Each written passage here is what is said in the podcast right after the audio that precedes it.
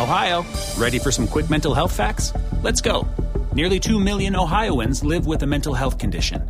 In the U.S., more than 50% of people will be diagnosed with a mental illness in their lifetime. Depression is a leading cause of disability worldwide.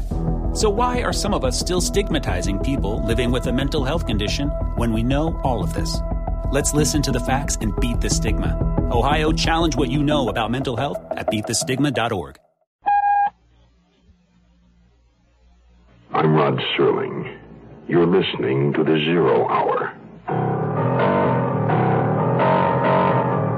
Rest your eyes.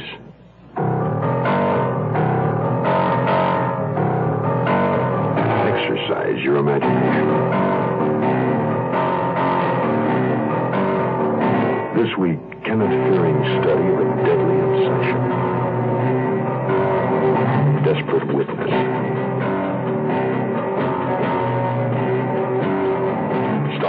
Richard Crenna. Keenan Wynn.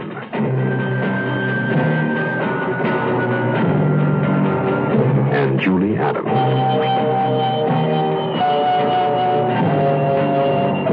In Elliott Lewis's production of The Zero Hour.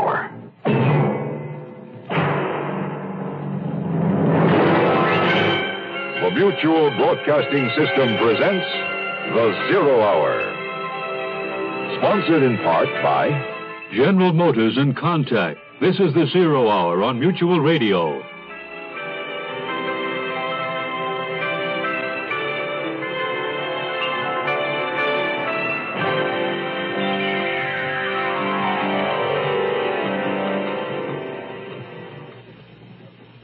George Stroud, husband, father, executive editor of Crime Ways magazine. A restless man, never quite satisfied with what he has. Earl Janoth, arrogant, pedantic publishing mogul, Stroud's boss. Pauline Delos, ice blonde, cool, the boss's mistress. George Stroud, Earl Janoth, Pauline Delos three sides to the eternal triangle that meet but for one moment. The formula is timeless. The connection is murder. And for George Stroud, like the taut mainspring of a clock overwound, life itself is about to explode on the hour. Our story, Desperate Witness, continues after this word. A message from the Council for Financial Aid to Education and this station.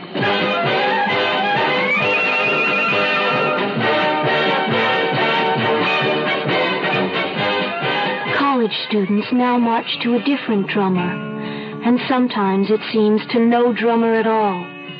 But what matters most is that colleges continue educating. Students and their parents pay tuitions to make this possible, but the money they pay just doesn't go far enough. Two thirds of college costs must come from other sources, including contributions from friends of colleges.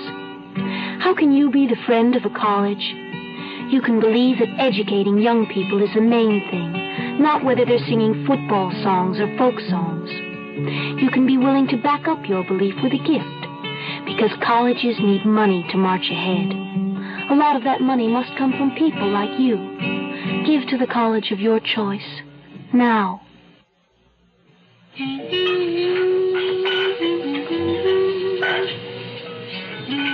I had intended going straight home, but after I saw Janoth go into the apartment with Pauline, I felt the need to wander a while in limbo. Up to that point, I'd meticulously kept my wife and my family in one niche in my life, and Pauline sealed off from them in another. To go home irritated with the thought of Pauline and Janoth being together was to somehow overlap the two, spoil the waters, so to speak. So I went back to Gill's, where I could have an anonymous drink and dull the churning within me that Janoth had set off.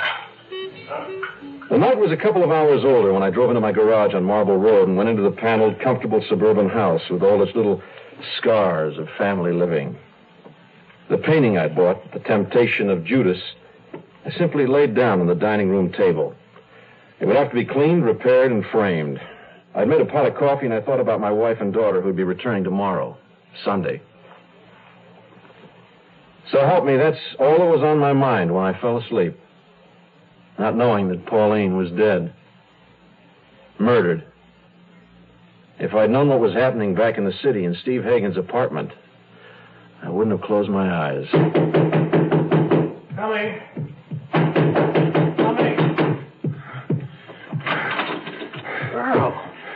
Come in. What is it? What's wrong? Close the door, will you please hurry? What is it? Sit down. I'll get you a drink. Steve, I, I just killed Pauline. You should have killed her years ago. Well, I do. I, I go to prison, Steve. Stop it. Who saw you come here? Huh? Here. Anyone see you? Well, I don't know. I, I don't think so. I hit her over the head with something, a decanter, I think.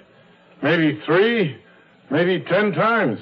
Fingerprints? Oh, I wiped them off and off the doorknob. And the doorman wasn't on duty when I went in or when I came out. I killed her. I didn't intend to. It's just, well, it's the pressure. I didn't get anywhere in Washington. Jonathan Enterprises is in real trouble. What am I going to do, Steve? The SEC's after me. Jenna Donahue's trying to force me to merge and sell. Forget all about that for now. You sure nobody saw you go into her apartment? Who's that? Who? Steve Hagen here. Oh, Mr. Hagen, I hate to bother you at home. Uh, this is uh, Emery Mafferson. What can I do for you, Emery? Well, I just heard a disquieting rumor that the magazine's going to fold. Uh, Mr. Janoth's right here. We've been in conference over the same stupid rumor. Hold a minute. I'll let you talk to him. Go on, Earl. Talk. But who is it? Who is he? I... He works for us, Future Ways. Tell him the rumor he heard is false. Everything's okay. His name's Mafferson. Emery. Hello, Emery. Oh, hello, Mr. Janoth. Look, uh, a lot of false rumors floating around. All that talk. I don't want you to believe a thing. Oh, great. I, I feel relieved, Mr. Janoth. Well, it's good to talk to you, Emery. Anytime, and keep up the good work. What was that all about? You just established your alibi. When the police investigate you, as they will when your relationship with Delos comes out, we have the testimony of Mafferson that he talked to you in my apartment at... What time did you kill her? No, I don't know. 10.30? Ten minutes of 11. And they'll have your chauffeur's testimony. He dropped you here right from the airport at 10. And mine that we've been in conference ever since. And since no one can identify you as having been in the building, There was someone. Someone did see me. saw you go in, Yes, yes, a stranger. He was just leaving Pauline. They'd been away together. For the evening. Maybe for the weekend. That's why we quarreled. That's what started the whole thing. did he recognize Well, I don't know. Did you recognize him? No, he was in the shadows. I couldn't tell much. But she said his name was George Chester. One man in the world saw you go into her building and you don't know who he was? Whether he knew you or recognized you? Well, I don't know. I don't. We've got to find him before the police. How can we do that? What do we employ 2,000 people for? Well, if we find this man, then what? It all depends. When the story breaks, he may go straight to the police. In that case, our alibi stands, and our line is this. He says he saw you on the scene. What was he doing there? That makes him as hot as you are. We'll make him even warmer. Of course. You mean only to scare him off. If he doesn't scare, the case goes to trial. You've got an alibi. But if he doesn't go to the police the minute this breaks, then what? He's a constant threat to your safety, your position in life, your place in the world. Can you put up with an intolerable situation like that? I don't like it. There's already been one tragedy. I don't want another. Not if I. Not if I know what you mean. You know what I mean. No. No, I won't see a man killed in cold blood. I won't take any part in it. Let me ask you, Earl. Are you ready to retire to a penitentiary and write your memoirs? Or are you ready to take your full responsibilities along with the rewards? No, we never went to murder before. But we will this time, if we have to. I killed her. I can't get that out of our mind. I killed Pauline. When you break, a lot of other people break too. Whenever an entity like Janoth Enterprises goes under, and that's what this could trigger, a lot of innocent people, their plans, homes, dreams, aspirations, the future of their children, All of that can go to pieces with it. Myself, for instance. Well, I understand, Steve. All right, what has to be, has to be. Now, let's get to work. Finish your drink, and we'll start from the top again. I want every step, every word. You got out of your car. You sent your chauffeur on. You went into the apartment with her. I knew none of this when it was happening. I awoke in the morning and went to the train to pick up my wife and child. I hadn't even dreamed in the night, and my world was coming apart. It was summer in the evening, in the evening after the rain. We were driving, she and I. The road was winding as rivers wind. We were speeding like birds, like incredible birds, feeling the wind, speeding into the wind. It was summer in the evening, in the evening after the rain. We were passing crowds, passing clouds, faster than the moon, driving, uncaring, she and I, faster and faster. Our car was like a comet. We were speeding through our lives. There was no way to stop. Can you hear me? Can you hear me? This message was brought to you by the General Motors Corporation. We'll return to our story in a moment.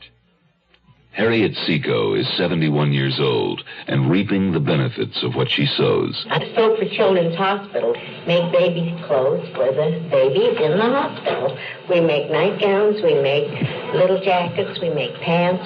I like to sew, so I love it. Alan Gordon is 82 years old. He's useful, needed, and appreciated. I'm uh, outlining a, uh, a monthly news bulletin. I wanted to do some work for people of my age or older or younger. you have the opportunity to share the experience of a lifetime. Yours, as a volunteer in a school, hospital, museum, wherever your talents and the needs of your community can best be served. Join RSVP, the Retired Senior Volunteer Program. RSVP is one part of action. Action is doing something. There is something you can do. Get into action.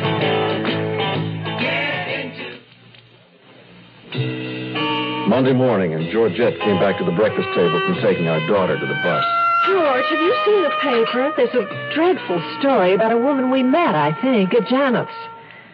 Sitting there in the sunny breakfast room, fresh picked yellow roses on the table, I read it. Not understanding it, not believing it. I had to read the headline twice. But the picture was of Pauline, her body had been discovered at about noon on Sunday. Her death had been fixed at around 10.30 the night before. Saturday. I just left her minutes before. Isn't that the same woman? Yes, yes it is. She was beaten to death with a heavy decanter. I'm, I'm reading. I'm... I was grateful to have the paper to hide behind. My hands were shaking as I read the words. No arrests had been made, the paper said. Her immediate friends were being questioned, Earl Janoth among them. But the publisher had not seen her for several days. He had just returned that night from Washington and had gone straight from the airport to a business associate's where he spent the evening in discussion. The business associate was not named. George? Something the matter? What? Oh, no. No, no, darling, nothing. Well, don't look so grim. Way, I didn't tell you I like that new painting you brought home, the one of the two hands, but it's in terrible condition. Another Patterson, isn't it? Hmm, perhaps. George, you don't have to be so monosyllabic. Can't you say anything but yes, no, perhaps? Where'd you get it? Just uh, picked it up. Honey, I'm trying to read the paper.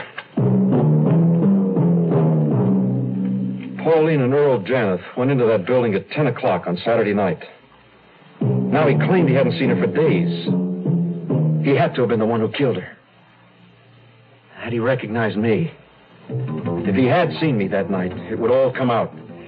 The weeks with Pauline, the lying, the whole sordid story. My life, my career, my marriage, family, all threatened. He killed her. He had to have been the one. How strong was his alibi? Could he make it stick? And if he did, where did that put me? On the train going into town, I read every newspaper, virtually memorizing what was known of the murder, but gathering no real information. It was warm in the city, unseasonably warm, but I was. It was cold. My hands, I noted, were white, my fingertips bloodless. In the mirrored elevator, I found myself staring at the strange face that was my own. Not a face, really, but a, a caricature. Lines like deep cuts that hadn't been there yesterday. Pallor. Mouth slightly open, breathing shallow. All unmistakable signs of fear of a man in a desperate, desperate panic. I had 26 floors to gain control. When I stepped out of the elevator, I was wearing the mask, the facade of the confident, secure executive. Morning, Lucille. Any calls for me? Steve Hagen's called twice. Better get right up there. Well, why? What's up? I don't know, but you know Hagen. Nobody knew Hagen. He was a hard little man whose soul had been hit by lightning. His mother was a bank vault, his father a computer. Steve Hagen was almost as loyal to Janoth as to himself. From what I knew of their backgrounds, Hagen was the kingmaker, Janoth the publications genius. But Hagen was the steel foundation that held things together. Everything about Hagen's office was designed to throw you on the left foot. I hadn't been privileged to enter his sanctorum often, but every time the same thing happened. Had loss of confidence. You opened the door and you saw him across an acre of office. A small man sitting at a huge raised desk. He didn't look up, which was part of his style. I started across to him, trying to remember exactly where the drop was. You couldn't see it from the door. The carpet was patterned and disguised it, but there was a, a step down, and always it came as a jolt. You started across in confidence and suddenly, abruptly, found yourself walking out into space and grabbing at the air. And you spent the rest of the distance trying to regain your equilibrium and your poise. You lost on both counts. Morning, Stroud. Oh, good morning. Morning, Steve. Stroud, anything on your agenda at the moment you're to drop? Oh? Everything? Your staff can handle things. I have something more important for you. Mm-hmm. If you say so. Oh, by the way, I've uh, just read about that uh, Pauline Delos murder. It's pretty awful. You any idea? Yes, it's bad. No, we have no idea about it. Hmm. Well, I suppose Janoth is, uh, well... He is, yes, but I don't know any more about it than you do. Now, I have some prepared notes here, so let's get to work, huh? We have a job on our hands. Not hard, but delicate. It seems you're about the best man on the staff to direct it. Hmm, yes? In essence, the job is this. We want you to locate somebody unknown to us. Really, it's a missing persons job. Would that be all right with you? Well, missing persons seems to fit in with the essence of crime ways, and that's my job, crime ways. Of course, of course. Uh, who is it uh, that you want me to locate? We don't know. Oh? Let me see now. Let's start at the beginning, shall we? The person we want went into some Third Avenue bar and grill called Gill's last Saturday afternoon. It's a weird kind of bar, more a museum. He wasn't looking at me. He was studying his notes, or he'd have seen the sweat that popped out on my face. I could feel the trap being sprung for me.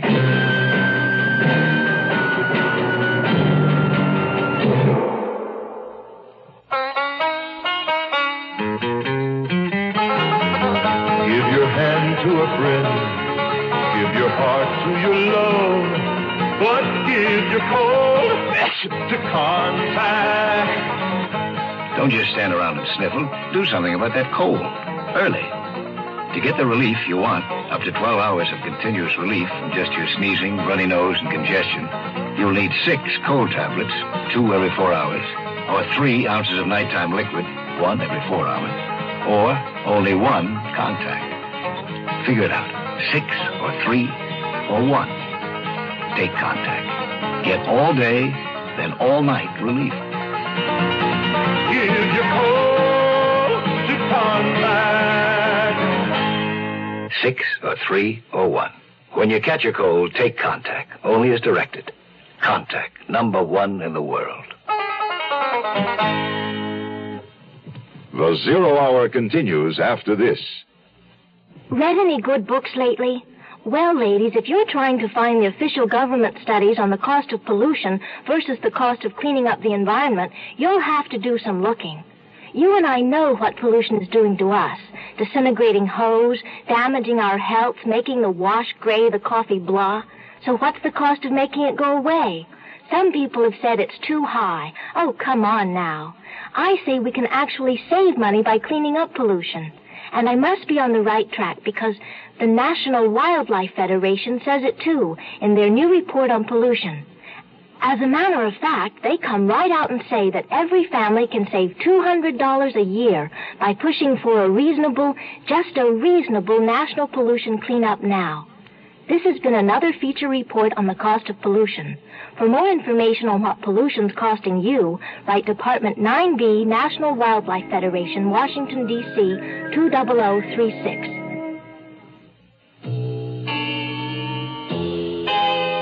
I fought a rising nausea. My cheek muscles formed a slight smile that froze into place and gave me, I hoped, a look of complete concentration. But my mind was racing at light years speed as he reeled off my actions on the day of the murder. This man we're looking for, Stroud, was accompanied by a rather striking blonde, also unidentified. They later went to a Third Avenue antique shop. In fact, they browsed through several, but in one, they, that is, he bought a painting from a dealer, overbidding another customer, a woman who also wanted to buy it. The picture was by an artist named Patterson. According to our morgue, He, or somebody, had done a quick and thorough research job on Patterson. He had all the details how 10, 12 years back she'd been hailed as a meteor in the art world, that she'd never fulfilled her promise. In recent years was totally unheard of, although her work maintained value. He had all the details of my transaction. He knew the painting depicted two hands was in rather bad condition, and that I'd bought it for $50. after they bought the painting, the man and the woman with him went to a cocktail lounge in Van Barth for a few drinks. It's possible he checked the picture there. He may have had it right with him. Why do you want this man, Steve? We think our party is a vital figure in a business and political conspiracy that's reached colossal proportions. You mean threatening Janoth Enterprises? Exactly. What this man represents could destroy Earl Janoth. And we can't let that happen, can we? So, what do we do? Well, we just have to find this man. We can't have him loose, threatening all our existences, can we? Oh, as we understand it, his name is George Chester. I understood it all now. Pauline had given Janoth the full rundown of our Saturday night activities. And had she told him where we spent the night Friday, they'd probably had a violent fight about it, and he'd killed her and gone straight to Hagen. Then Steve Hagen was the business associate the newspapers mentioned who provided Janoth's alibi. It was plain Janoth knew he'd been seen and was afraid he'd been recognized. the ground I was on felt landmined. One step the wrong way. It's all pretty vague, Hagen. Can't you give me more to go on? You're right, Stroud. It is vague. Our information is based entirely on rumors and tips and certain, well, striking coincidences. When we locate our man, then we'll have something definite for the first time. What's it to be? A story for Crime Ways? No. No, I don't think so. I don't know right now just what our angle will be when we have it. We might want to give it a big play in one of our books eventually. A good story should never be wasted, right? Or we might decide to use it in some entirely different way. It's all up in the air. Well, tell me, who else is in on this? Uh, should we cooperate with anyone? The cops, for instance? No. No, of course not.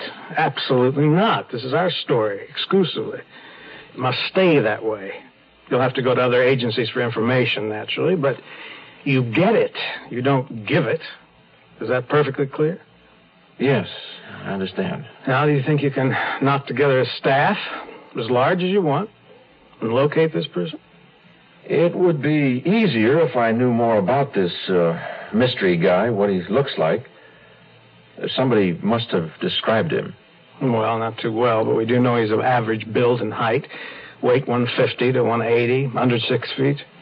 It's possible he's in advertising. But your best bet is this place called Gill's, or the shop where he bought the picture, or the bar of the Van Barth. Oh, and that picture he bought. Perhaps the artist. I have a feeling that picture alone might give us a break. Not impossible. We want this guy in a hurry. Can you do it? You say his name's Chester, George Chester? It might be, might not.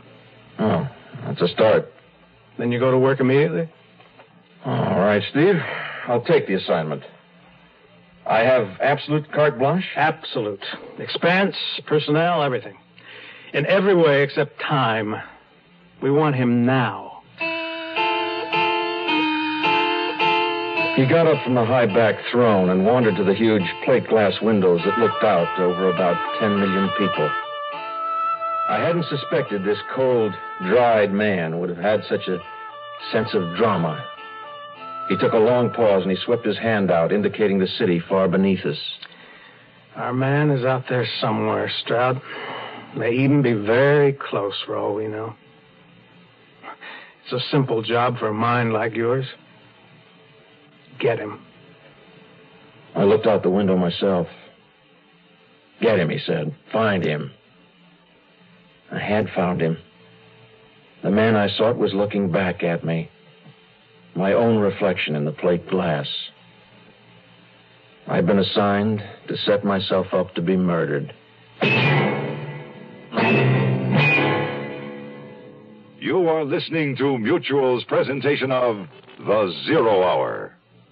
Your American Cancer Society presents Peter Falk and Lee Grant as patient and nurse. Uh, nurse, I'm Fenton Finglinger. I have an appointment for a checkup with Dr. Worley. Uh, you're Nurse Skank? Yes. Remember me uh, when I was here after getting hit in the mouth with a hockey puck? Oh, sure. Six stitches, I recall. Right, it wasn't too clever of me to play hockey at my age anyway. Oh, you don't look very Oh, old. thanks a lot. I feel young and everything, but I figured this. I bring my car in for regular checkups, so I should do the same for myself. Oh, true, true. A regular checkup lets you know if you're really as well as you feel. Like I had this car and I kept noticing oil underneath, but I ignored it. I ended up burning out the transmission. It was only a loose oil drain plug. It's the same with people. The annual checkup lets the doctor detect minor ailments before they become major. I was just going to make that point. Uh, uh, has anybody ever told you you look terrific? Oh, well, my husband does a lot. Oh, terrific. Help your doctor help you with an annual checkup. Help your American Cancer Society with a generous check. We want to wipe out cancer in your lifetime.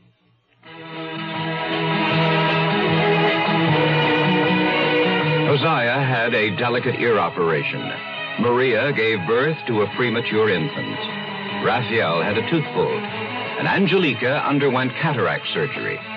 Each one came to the SS Hope, the famous white hospital ship, for care and treatment. Each left healthier, happier. But Hope does more than treat patients. At the side of Project Hope's professional medical personnel, there was a counterpart physician, nurse, dentist, or medical assistant from the patient's country who was working and learning. These medical trainees and professionals will continue to treat other Hoseas and Marias in their own country as Project Hope's living legacy. Help Hope live on. Write Project Hope, Room A, Washington, D.C. Tomorrow at this time, rest your eyes and listen here to this week's continuing study in suspense Desperate Witness. I'm Rod Serling.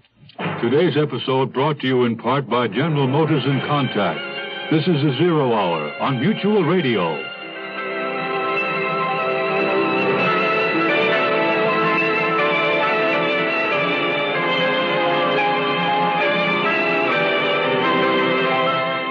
Been listening to The Zero Hour, a presentation of the Mutual Broadcasting System in association with Hollywood Radio Theater. Heard every weekday at this time. Rod Serling is your host.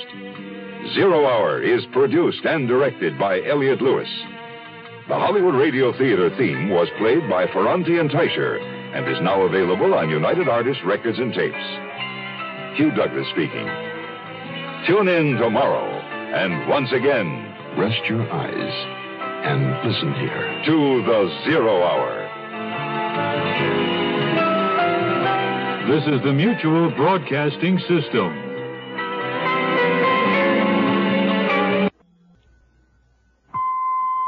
Save big money when you start your next project today at Menards. Check out our great selection of garage and utility lighting options in stock, ready to take home today. We carry everything to help you illuminate whatever project you're working on. Shop garage and utility lighting products in store at your nearest Menards. You can also view all of our entire selection of lighting options today on menards.com. Save big money at Menards.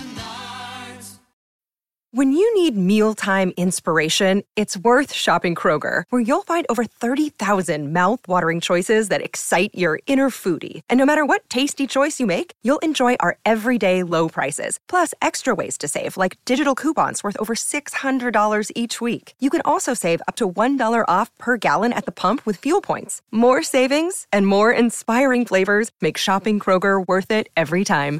Kroger, fresh for everyone. Fuel restrictions apply.